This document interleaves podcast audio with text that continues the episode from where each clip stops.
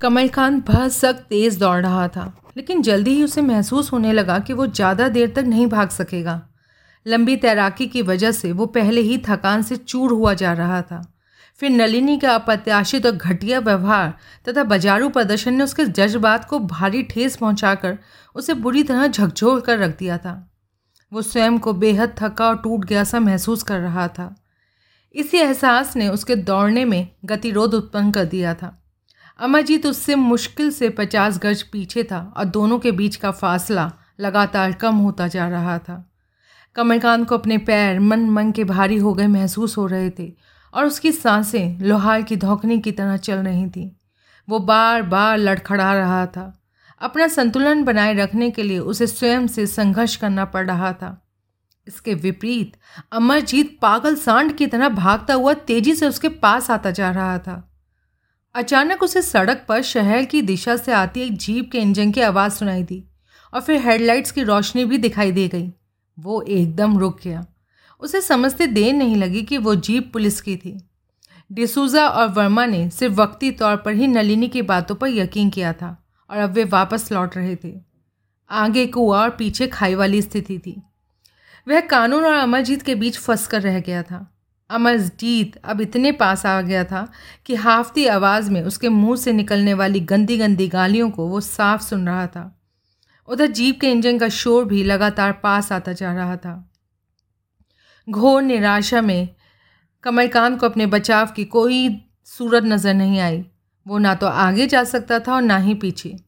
दाएँ और रास्ता नहीं था। बाई तरफ़ झाड़ियाँ थी। फिर समुद्र वहाँ से शहर तक पहुँचने के लिए फिर से डेढ़ मील तैरना पड़ता था। तभी उसे पीछे से भागकर आते अमरजीत के कदमों की आहट एकदम पास सुनाई दी। उसी समय पुलिस जीप भी मेन रोड से टापू के कच्चे रास्ते पर मुड़ी। कमलकांत बाई तरफ़ वाली झाड़ियों की ओर दौड़ा। अमरजीत भी पीछे से आता हुआ प्रतीत हुआ। कमलकांत और भी तेज़ी से भागा, लेकिन किनारे के पास पहुँचते ही उसका पैर किसी चीज़ से उलझा और वो औंधे मुँह कीचड़ में जा गिरा। फिर इससे पहले कि वो उठकर खड़ा हो सकता, दो मज़बूत बाहों ने उसे जकड़ लिया। कमलकांत ने खुद को छुड़ाने की कोशिश की, लेकिन उसके प्रतिरोध में दम नहीं था। वो थकान से चूर था और मृत्यु भय ने उसके शरीर को जड़ सा बना दिया था। उसने खुद को हालात के हवाले कर दिया। अमरजीत हो या पुलिस, दोनों ही सूरत में उसका अंजाम मौत था और वो अपने उसी अंजाम का इंतज़ार करने लगा। उठो कमलकांत, उठकर चलो। कमलकांत ने आवाज़ सुनी, पहचानी और भाग्य से स्वयं ही ईर्षा कर उठा। हे भगवान, वो उत्तेजित सा हाफता हुआ बोला, जॉनी तुम? हाँ कमलकांत जॉनी मछुआरे ने उसे सहारा देकर खड़ा किया और किनारे पर खड़ी अपनी मोटर बोट के पास ले गया। उसे मोटर बोट में चढ़ाने के बाद खुद भी सवार हो गया, लेकिन इंजन स्टार्ट करने का कोई उपक्रम नहीं किया। थोड़े समय बाद एक और मछुआरा बोट में आ चढ़ा। आगंतुक ने कोंकणी में जल्दी जल्दी कुछ कहा और जॉनी ने फ़ौरन इंजन स्टार्ट कर दिया। मोटरबोट झाग छोड़ती हुई तेज़ी से पानी की सतह पर भागने लगी। क्या कह रहा था तुम्हारा साथी? इसने थोड़ी देर के लिए अमरजीत की छुट्टी कर दी है। अगर इंस्पेक्टर डिसूजा ने उसे देख लिया या हमें देख लिया होता तो बहुत बुरा होता। शुक्रिया जॉनी, तुम ना होते तो मैं निश्चित रूप से मर चुका होता। लेकिन तुम एन वक्त पर वहाँ पहुँचे कैसे? मैं और मेरा साथी उसी वक्त शहर में ही थे। जॉनी दांत पीसता हुआ बोला। जब जोसेफ की बात से लेकर पुल तक पुलिस की सरगर्मियाँ जारी थी। पूछने पर पता चला, तुम पीचल की हत्या के आरोप में गिरफ्तारी से बचने के लिए पुलिस वालों पर हमला करके भाग गए थे और वो तुम्हें पकड़ना चाहते थे। मैं जानता था तुम पना लेने के लिए चौथे टापू पर फौजी की बेटी के पास ज़रूर जाओगे। बस मैं और मेरा साथी वहाँ पहुँच घात में लग गए क्योंकि मैं तुम्हें पुलिस के हाथों नहीं पड़ने देना चाहता था। तुम सही मायने में मेरे सच्चे दोस्त हो जॉनी। हम्म, ये काम मैंने दोस्ती की खातिर नहीं किया। फिर मुझे अपने भाई पीटर के हत्यारे की तलाश थी और मैंने पहले ही कह दिया था अगर इंस्पेक्टर डिसूजा ने तुम्हें गुनहगार पाया तो मैं तुम्हें उसके हाथ नहीं पड़ने दूँगा। लेकिन लेकिन मैंने पीटर की हत्या नहीं की। मुझ पर यकीन करो, जॉनी। अगर तुम बेगुनाह हो तो पुलिस से बचकर क्यों भागे? वो लोग मुझे ज़बरदस्ती गुनहगार साबित करना चाहते हैं। मेरे खिलाफ तगड़ी साजिश की जा रही है। जानते हो? मेरा वर्कशॉप भी जला दिया। हम्म जानता हूँ। फिर भी तुम्हें मेरी बेगुनाही का एतबार नहीं आता? जॉनी कुछ देर खामोश रहा। अगर तुम बेगुनाह हो तो फिर, पीटर की हत्या किसने की थी?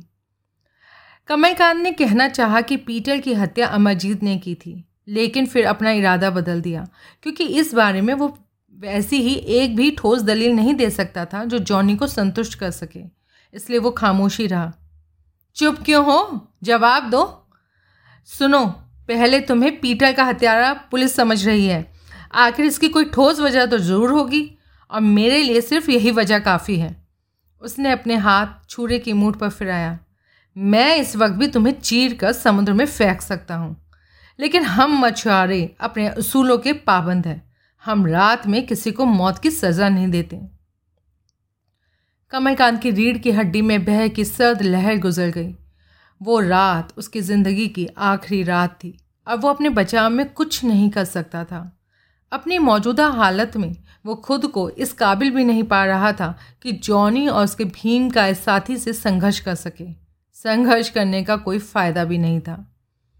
इस तरह जॉनी को पक्का यकीन हो जाना था कि पीटर की हत्या उसी ने की थी। और बड़ी बात नहीं कि जॉनी सचमुच उसे चीर कर समुद्र में फेंक दे मान लो किसी चमत्कार वर्ष वो संघर्ष करके जॉनी और उसके साथी से बच भी गया तो जाएगा कहाँ?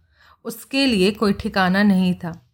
खुद को हालात के हवाले करने के अलावा और कोई चारा नहीं था। समुद्र की छाती पर दौड़ता मोटर बोट तेज़ी से दलदली इलाके की ओर बढ़ता जा रहा था। गहन निराशा में फंसे असहाय कमलकांत को तसल्ली सिर्फ़ इस बात की थी कि कम से कम रात भर तो जॉनी उसे ज़िंदा रहने ही देगा और दलदली इलाके में पहुँच जाने के बाद वो पुलिस से भी बचा रह सकेगा।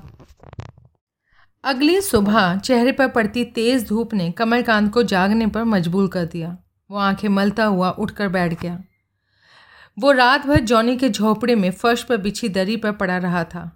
आरंभ में मच्छरों के कारण उसने बड़ी भारी परेशानी महसूस की थी, लेकिन वो इतना ज़्यादा थका हुआ था कि एक बार नींद आने के बाद उसे कुछ होश नहीं रहा। अब भी अगर तेज़ धूप उसके चेहरे पर नहीं पड़ती तो उसने सोते ही रहना था। उसने चारों ओर निगाहें दौड़ाई। झोपड़े में उसके अलावा कोई नहीं था। वो सोचने लगा, रात में मोटर बोट से उतरने के बाद उसने जॉनी और उसके साथी के साथ किश्ती द्वारा थोड़ा सा फैसला तय किया था। फिर पैदल चलकर उसे इस झोपड़े में पहुँचा दिया गया था। जॉनी ने कहा था, दरी पर सो जाए, और वो आज्ञाकारी बच्चे की भांति दरी पर लेट गया था। उसे अच्छी तरह याद था कि रात में झोपड़े से जाते वक्त जॉनी ने कहा था कि सुबह उसकी तकदीर का फैसला किया जाएगा, और अब सुबह हो चुकी थी। कमलकांत ने एकाएक बेहद बेचैनी सी महसूस करते हुए अपने रिस्ट वॉच पर देखा। साढ़े दस बजे थे। जॉनी कहाँ था? उसने आशंकित मन से सोचा, क्या वो उसे मौत की सज़ा सुनाने के लिए अपने परिवार और बरादरी के लोगों को पंचायत के लिए इकट्ठा करने गया था? कमलकांत बैठा नहीं रह सका। वो चुपचाप उठा, चोरों की तरह बाहर निकला। आदमियों की भीड़ तो एक और रही, उसे एक आदमी तक भी कहीं दिखाई नहीं दिया। दूर दूर तक सिर्फ़ दलदली ज़मीन ही दिखाई दे रही थी। पिछली तरफ़ से आती मछलियों की तेज गंध से भी उसे आभास मिल गया था कि वो वहाँ पर अकेला नहीं था। वो झोपड़े के पिछवाड़े पहुँचा।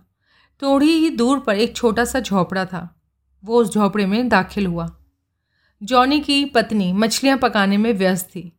पहले की भांति कमलकांत को देखकर उसके चेहरे पर मुस्कुराहट पैदा नहीं हुई। वो हिकारत भरी निगाहों से उसे घूर रही थी। जॉनी कहाँ है? उसकी पत्नी को कोंकणी के अलावा दूसरी भाषा नहीं आती थी। अपने पति का नाम सुनने की वजह से वो उसका आशय समझ गई थी। उसने कोंकणी में कुछ कहा और शहर की दिशा में हाथ उठा दिया। फिर उसकी तरफ़ से पीठ घुमाकर पुनः अपने काम में व्यस्त हो गई। जॉनी की पत्नी द्वारा उपेक्षित कमलकांत आहत मन से बाहर निकला। स्पष्ट था, वो भी उसे अपने देवर पीटर का हत्यारा समझ रही थी। कमलकांत एक पेड़ के साय में आ बैठा।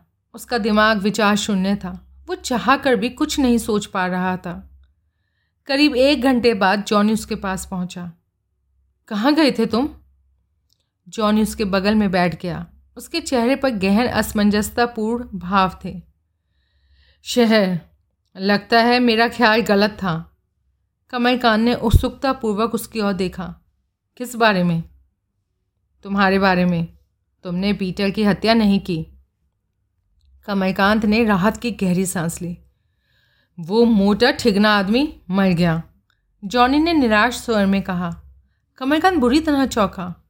कौन? अमरजीत? हाँ। कैसे? उसकी लाश चौथे टापू पर उन्हीं झाड़ियों में पड़ी मिली थी, जहाँ से रात में मैं तुम्हें उठा कर लाया था। तुम्हारे साथी ने उस पर किस चीज़ से वार किया था? बस उसके जबड़े पर वजनी घुसा ही मारा था। कमलकांत ने अविश्वासपूर्वक उसकी ओर देखा। अमरजीत एक घुसे में मर जाने वाला आदमी नहीं था। और वो उसी में मर गया?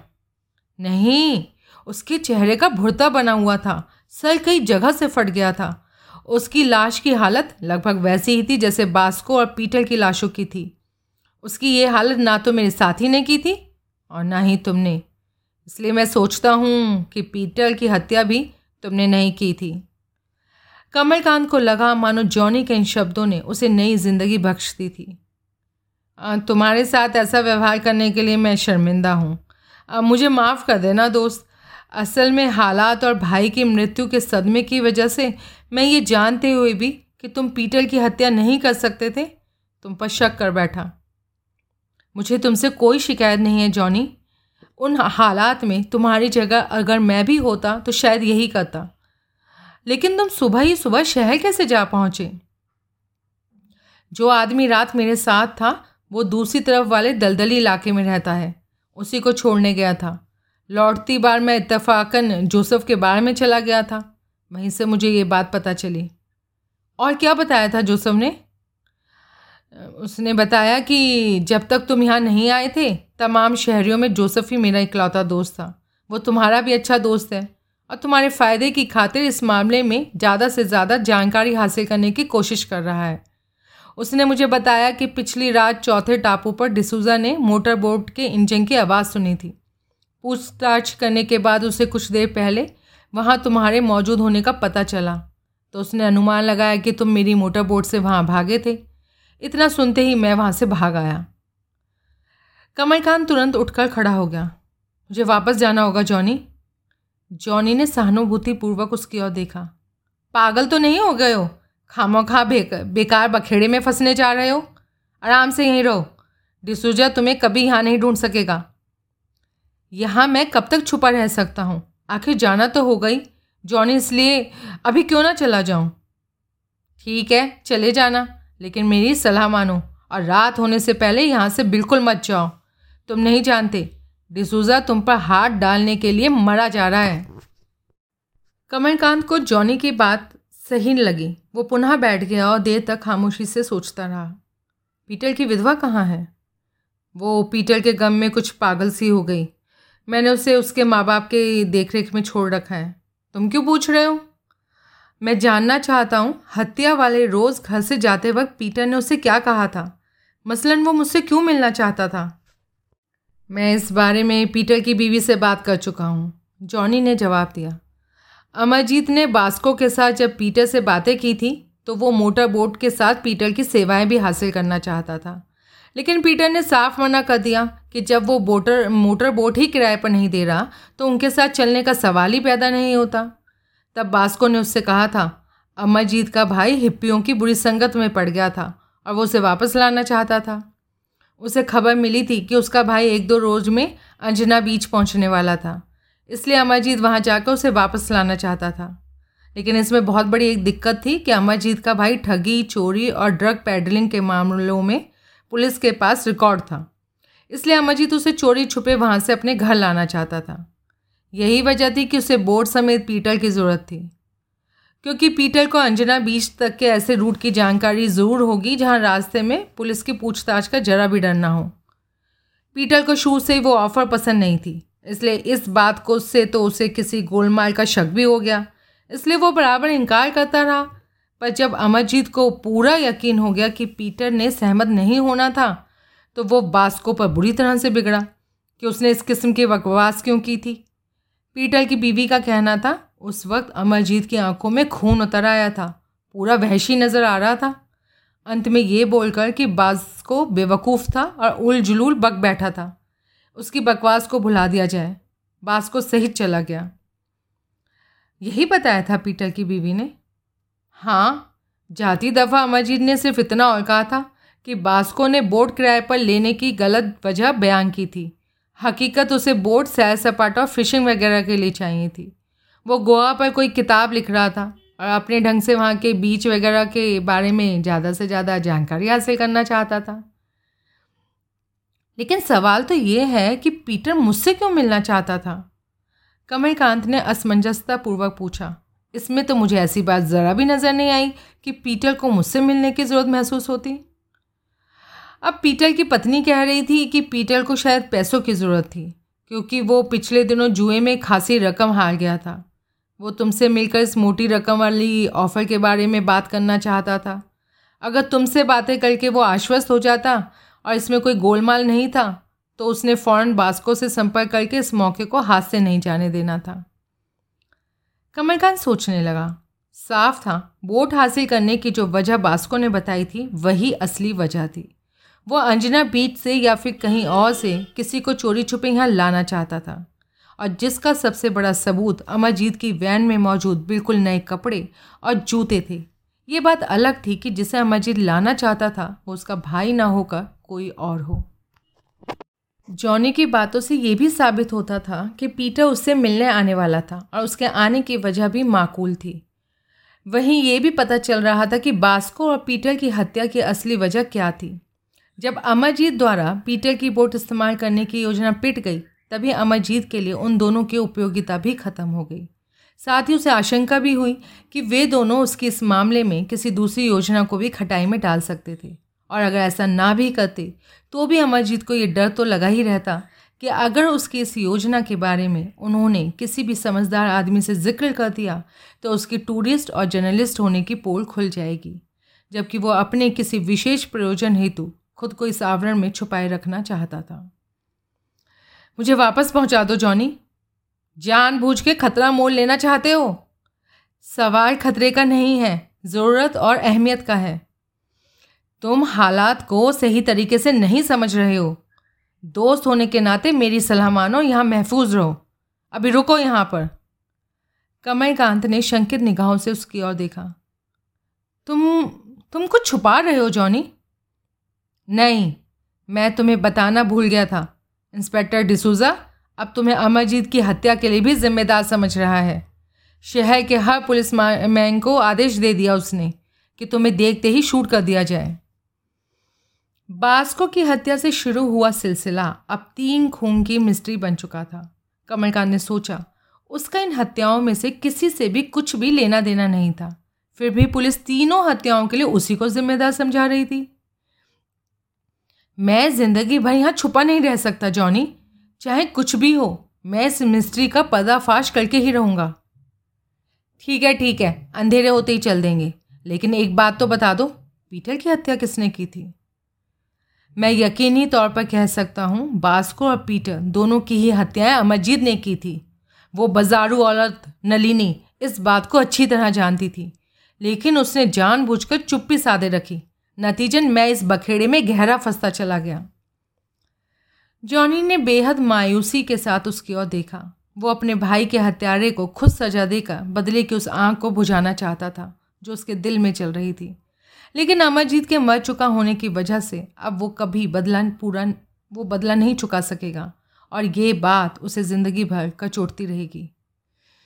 अमरजीत, लेकिन मैं जानता हूँ, जॉनी, यही बात मुझे भी बराबर खाई जा रही है कि अमरजीत की हत्या किसने की और क्यों की।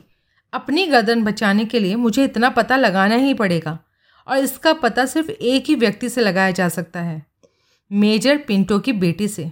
मुझे उसी खूबसूरत नागिन के दांत तोड़ने होंगे।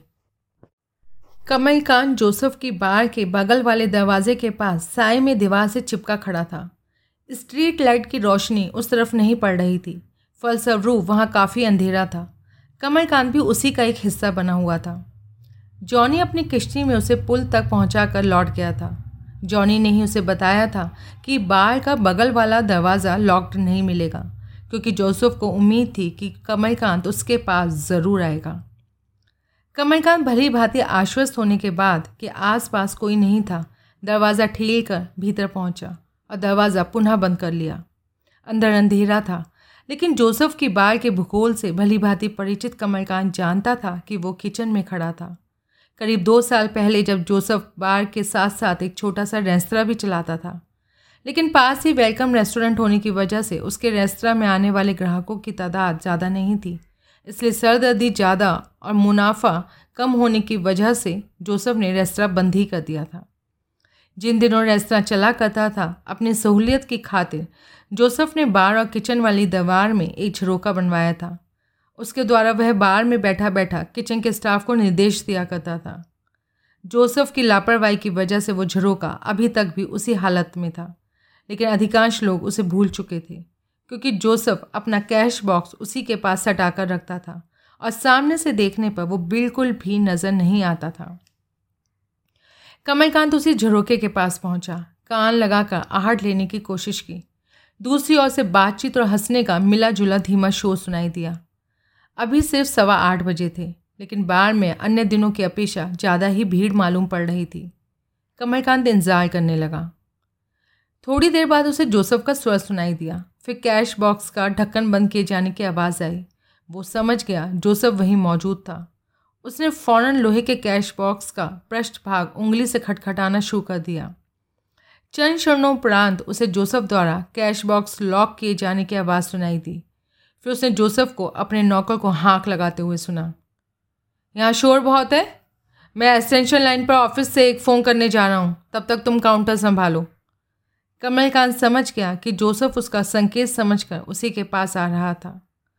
मुश्किल से एक मिनट बाद ही जोसेफ वहाँ आया और उसकी वहाँ पकड़कर उसे किचन के बगल में बने अपने ऑफ़िस में ले गया। मुझे उम्मीद थी कि तुम ज़रूर आओगे। जोसेफ दरवाज़ा बंद करने के बाद धीमी आवाज़ में बोला, लेकिन मैं समझता हूँ, तुमने यहाँ आकर बड़ी भारी भारी गलती की है। बेहतर होगा वापस जॉनी के पास चले जाओ और वहीं रहो।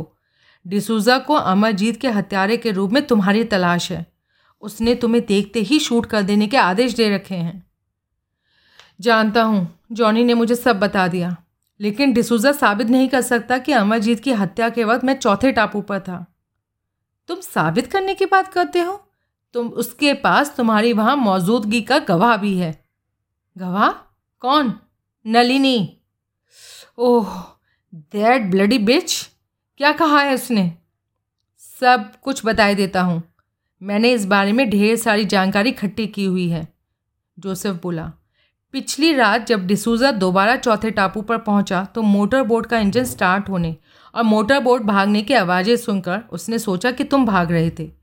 वो अपने इस विचार की पुष्टि करने के लिए मेजर पिंटो के निवास स्थान पर पहुँचा और बीच में वापस लौटती लनीनी से उसकी मुलाकात हो गई। डिसूजा ने उससे पूछा, क्या उसके पहली दफ़ा वहाँ आने के बाद तुम वहाँ आए थे? नलिनी ने साफ़ कह दिया, तुम दस पंद्रह मिनट पहले ही वहाँ से गए थे। इतना ही नहीं, उसने ये भी बताया कि तुम चाहते थे कि वो तुम्हें अपने घर में छुपा ले।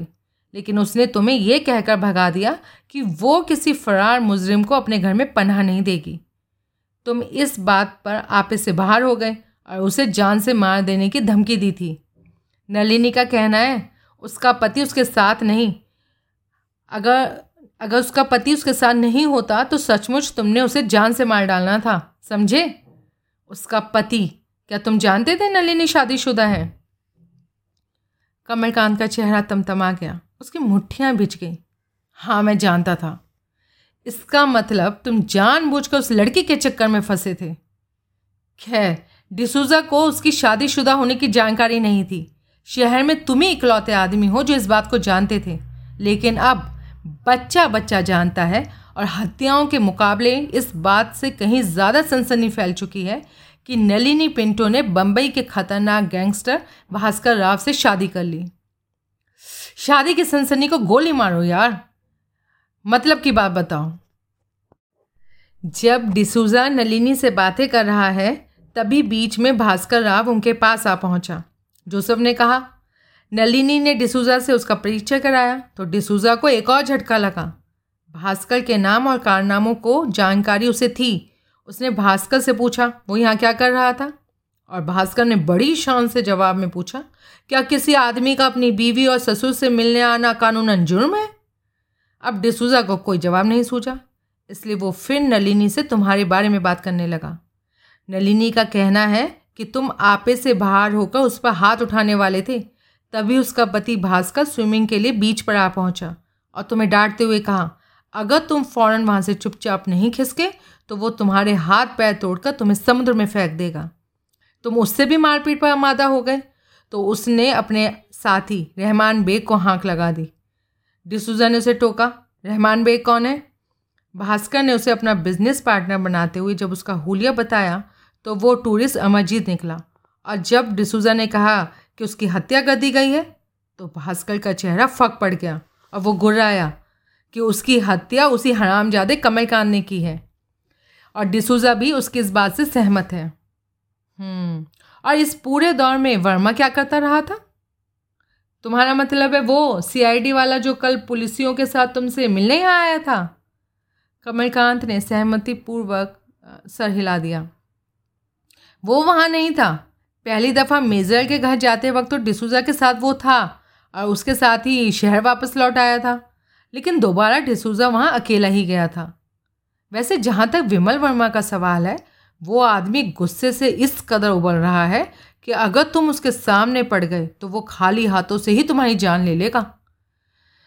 मैं चाहता हूँ वो ऐसा कोशिश करे, मैं उसका कर्जा चुकाने का मौका पा सकूँ। कमलकांत ने कहा और फिर तनिक रुक कर पूछा, सुनो, मेजर पिंटो के निवास स्थान पर अपनी मौजूदगी की सफ़ाई तो भास्कर ने दे दी थी, लेकिन रहमान बेग के फर्जी नाम से वहाँ मौजूद होने के बारे में उसने क्या सफ़ाई दी? डिसूजा ने भी उससे इस बारे में पूछा था। उसका कहना है कि रहमान बेग कुछ दिन गोवा में सैर सपाटा के लिए आया था और वो इस बात को गुप्त रखना चाहता था। इसलिए पणजी में उसने अमरजीत के फर्जी नाम से बैंक किराए पर ले ली थी और यहाँ आ गया। अच्छा डिसूजा ने उससे ये नहीं पूछा कि उसने अपना नाम गुप्त क्यों रखा? पूछा था। भास्कर ने बताया कि कुछ पारिवारिक कारणों से जिन्हें वो बताएगा नहीं। रहमान बेग का बम्बई से दूर गोपनीय ढंग से रहना ज़रूरी था। कमलकांत को मानना पड़ा कि भास्कर राव सचमुच नहायत तेज़ दिमाग का आदमी था। उसने बड़ी सफ़ाई से डिसूजा को उल्लू बना दिया था। डिसूजा को अमरजीत की तलाशी में पिस्तौल या मोटरसाइकिल की चैन मिली थी? उसने इस ढंग से पूछा, मानो अचानक कुछ याद आ गया। नहीं। कमलकांत ने कुछ देर विभिन्न पहलुओं से भास्कर राव और अमरजीत के आगमन तथा अमरजीत की वैन में मौजूद कपड़ों, जूतों वगैरह के बारे में सोचा। फिर कुछ तय किया और बोला, जोसफ, मैं तुम्हें बम्बई का एक नंबर बताता हूँ। उस पर अर्जेंट ट्रंक कॉल बुक करा दो और ऐसा कुछ करो कि ऑपरेटर जल्द से कॉल मैच्योर करा दे और अपने दोस्त यशवंत राव के घर का पता बता दिया। जोसफ ने ट्रंक कार बुक कराई और बड़े ही याचनापूर्ण स्वर में अपनी माँ की बीमारी की दुहाई देते हुए जल्दी कॉल मिला देने की विनती की। ऑपरेटर ने आश्वासन दे दिया, और कोई सेवा हो तो बताओ। जोसफ ने रिसीवर रखते हुए पूछा, शुक्रिया, जोसफ, अब तुम जाकर अपनी बात संभालो। मैं कॉल अटेंड करने के बाद उसी तरह चोरी से चला जाऊँगा जैसे यहाँ आया था। जोसफ चला गया। कमलकांत पुनः दरवाज़ा बंद करके बैठ गया और इंतज़ार करने लगा। ज़्यादा इंतज़ार नहीं करना पड़ा। करीब बीस मिनट बाद टेलीफोन की घंटी बजी। कमलकांत ने रिसीवर उठा लिया। बम्बई बात कीजिए। ऑपरेटर ने सूचना दी। और कुछ क्षणों में यशवंत राव की आवाज़ सुन लाइन पर सुनाई देते ही कमलकांत बोला यशवंत मैं बोल रहा हूँ वही जिसे तुमने टेलीग्राम किया था समझ गए? ओह हाँ समझ गया। कहो अब क्या चाहते हो? मैं बड़े भारी बखेड़े में फंस गया हूँ यार तुम्हारी मदद की ज़रूरत है। हम्म, बखेड़ों में फंसना तुम्हारी पुरानी आदत है सुनकर मुझे ताज्जुब नहीं हुआ। खैर बोलो अब क्या चाहते हो? तुमने टेलीग्राम में एस आर का ज़िक्र किया था मैं जानना चाहता हूँ कि अब वो कहाँ है। यार, बड़ा बेढब काम बता रहे हो। मेरी समझ में नहीं आता। स्थानीय अपराधी जगत के अपने कॉन्टैक्ट्स को टटोलो। उनमें से किसी को ज़रूर इस बारे में पता होगा। ठीक है, सुबह पहला काम यही करूँगा। सुबह नहीं यशवंत आज ही रात और जल्द से जल्द। ठीक है, मैं कोशिश करता हूँ, लेकिन तुम्हें कहाँ सूचित करूँगा? कमलकांत को गुमान भी नहीं था कि ऐसी स्थिति उत्पन्न होगी। डिसूजा और विमल वर्मा के भय से वो अपने घर नहीं जा सकता था। पब्लिक प्लेस होने के कारण ज़्यादा देर जोसेफ के ऑफ़िस में रुके रहने में भी खतरा था। यहाँ किसी भी क्षण किसी के द्वारा देख लिए जाने का पूरा अंदेशा था। उसने एक एक करके उन चंद स्थानों के बारे में सोचा, जहाँ वो महफूजियत के साथ टेलीफोन की सहूलियत पा सकता था। लेकिन उन सभी में कोई ना कोई कमी थी। अंत में उसे एक ही जगह हर लिहाज से मुनासिब लगी और रोज़ी के घर का पता नोट करने के बाद बोला, इस पते पर रोज़ी के नाम से टेलीफोन है। नंबर गोवा की डायरेक्टरी में देख लेना। Okay, it may take me a while. I will be waiting. Kamalkant ने फ़ोन काट दिया। उसने कुर्सी से उठकर दरवाज़ा खोलकर सावधानी वश बाहर झाँका। उस स्थिति के बारे में जितने आदमी उसे दिखाई दिए, उनमें से किसी का ध्यान उस तरफ़ नहीं था। वो ऑफ़िस से निकला दरवाज़ा बंद करके वापस किचन में पहुँचा। वहाँ भी दरवाज़ा खोलकर सतर्कता के नाते बाहर देखा। आस पास किसी को ना पाकर वो बाहर निकला और स्वयं को साय में रखते हुए इमारतों के पिछवाड़े से होता हुआ तेज़ी से चल दिया। रोज़ी का घर सड़क पर उसी साइड में था, इसलिए स्ट्रीट लाइट की रोशनी से गुजरकर सड़क पार करने की ज़रूरत नहीं पड़नी थी। वो रोज़ी के घर के पिछवाड़े पहुँचा। एक मंजिल छोटा ही मकान था वो पहले भी दर्जनों दफ़ा वहाँ आ चुका था। और मकान की पूरी स्थिति के बारे में उसे जानकारी थी। वो ये भी जानता था कि रोज़ी अपने एक स्पेयर चाबी प्रवेश द्वार के पास रखे गमलों में से एक के नीचे रखती थी। हालाँकि आमतौर पर वो इस वक्त घर में ही होती थी, लेकिन घर में ना भी हुई तो भी उसे अंदर जाने में कोई दिक्कत नहीं होगी। वो चक्कर काट कर सतर्कतापूर्वक प्रवेश द्वार पर पहुँचा। प्रवेश द्वार को ताला लगा था। लेकिन चाबी एक गमले के नीचे ही रखी हुई थी। उसने चाबी निकाली और ताला खोलकर भीतर दाखिल हो गया। पुनः दरवाज़ा बंद करके वो ड्राइंग रूम में पहुँचा और एक कुर्सी में पसल गया। बगल वाला कमरा बेडरूम था टेलीफोन भी उसी में था। उसने अपने मुड़े तोड़े पैकेट से सिगरेट निकाल कर जला ली और यशवंत राव की कॉल का इंतज़ार करने लगा। उसने जानबूझकर लाइट ऑन नहीं की थी। ना चाहते हुए भी वो नलिनी के बारे में सोचने पर मजबूर हो गया। नलिनी पहली मुलाकात से ही उसे बड़ी सफ़ाई से उल्लू बनाती रही थी। उसकी कही गई हर बात झूठ थी। उसका व्यवहार फरेबी था। उसने झूठ कहा था कि वो अपने पति के साथ झगड़ा हो जाने की वजह से यहाँ आई थी। इसका ठोस सबूत उसका पिछली रात का व्यवहार था। भास्कर की मौजूदगी में वो एकदम गिलगिट की तरह बदल गई थी। नलिनी के यहाँ आने की असली वजह बड़ी महत्वपूर्ण तथा कोई और ही थी। नलिनी का चार साल बाद अचानक इस शहर में लौटना, जहाँ उसके लिए जिल्लत और रसवाई के अलावा कुछ नहीं था। लगभग उसके साथ ही अमरजीत का आना, फिर भास्कर का आगमन, अमरजीत की वैन में नए कपड़े और जूतों की मौजूदगी। जॉनी मछुआरे के कथनानुसार अमरजीत का किसी को अंजना बीच से चोरी छिपे यहाँ लाना। इन तमाम बातों तथा अमरजीत और भास्कर की बैकग्राउंड को मद्देनज़र रखते हुए सिर्फ़ एक ही ठोस नतीजा निकाला जा सकता था। शमशेर राणा वापस आ रहा था और नलिनी इसी काम में भास्कर की मदद करने यहाँ आई थी। कमलकांत को अपना यह अनुमान सौ फ़ीसदी सही जचा। अचानक उसे महसूस हुआ कि रोज़ी की गैर मौजूदगी में यहाँ रहकर और यशवंत की कॉल का इंतज़ार करना खतरनाक साबित हो सकता था। मान लो किसी ने रोज़ी को फ़ोन किया और घंटी बजते ही उसने इस उम्मीद से रिसीवर उठा लिया कि यशवंत की कॉल होगी तो गड़बड़ हो सकती थी। क्योंकि रोज़ी को फ़ोन करने वाला व्यक्ति इस वक्त यहाँ किसी आदमी की मौजूदगी की अपेक्षा नहीं करेगा। दूर से अगर फ़ोन करने वाला व्यक्ति उसका भी परिचित हुआ और उसने आवाज़ पहचान ली तो सचमुच भारी भारी गड़बड़ हो सकती थी। मौजूदा हालत में हर किसी पर एतबार नहीं किया जा सकता था।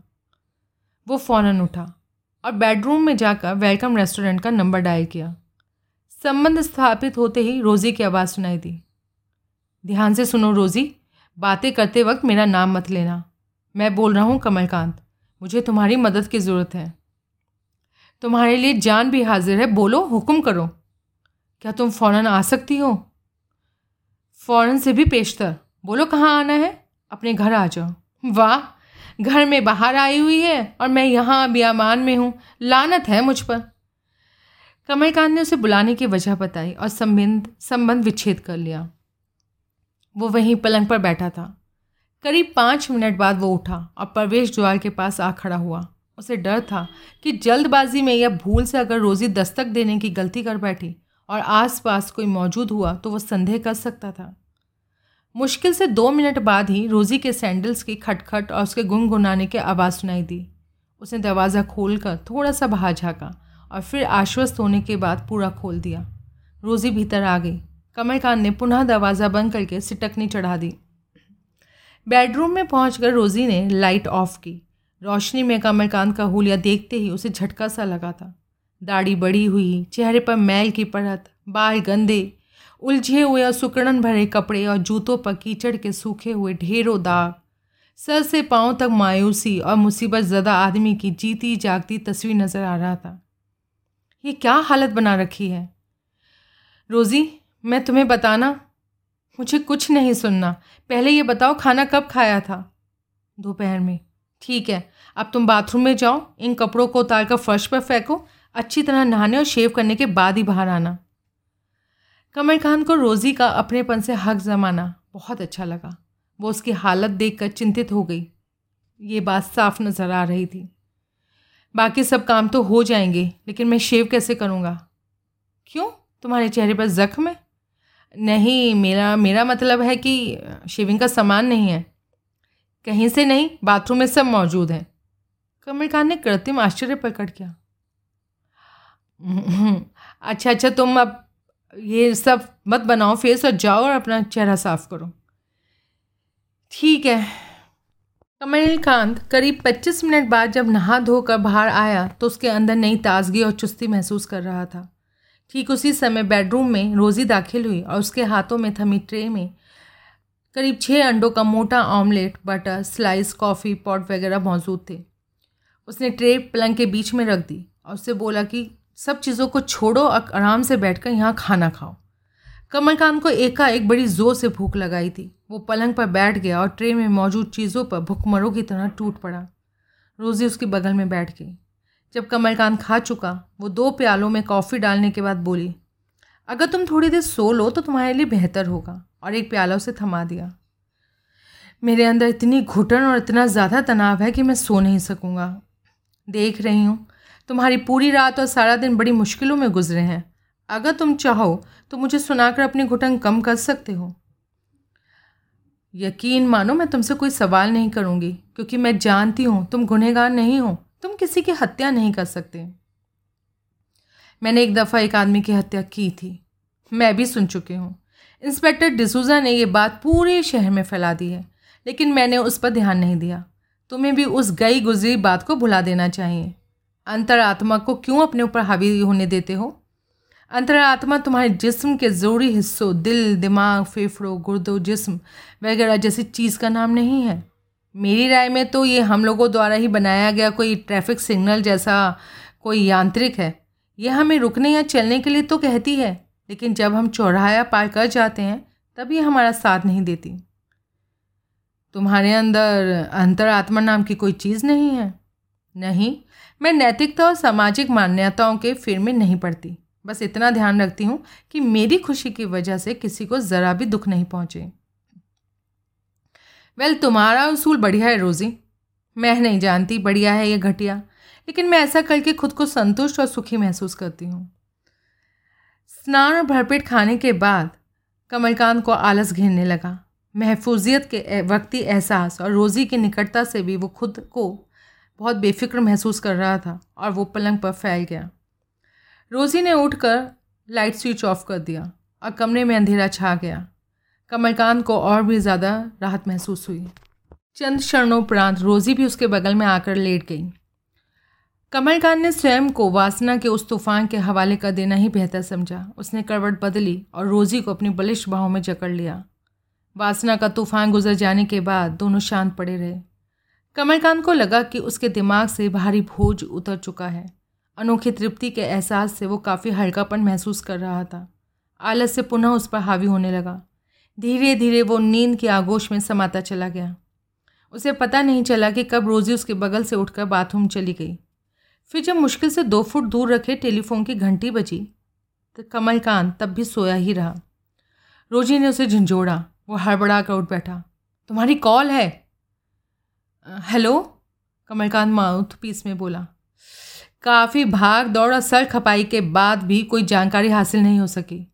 अलबत्ता मेरे एक कांटेक्ट ने एक बड़ी ही अजीब और अविश्वसनीय जैसी बात बतलाई है। क्या? उसका विचार है कि भास्कर एहसास से संपर्क करने की कोशिश कर रहा है। कमलकांत की रिसीवर पर पकड़ सख्त हो गई। उसका ऐसा सोचने की कोई वजह तो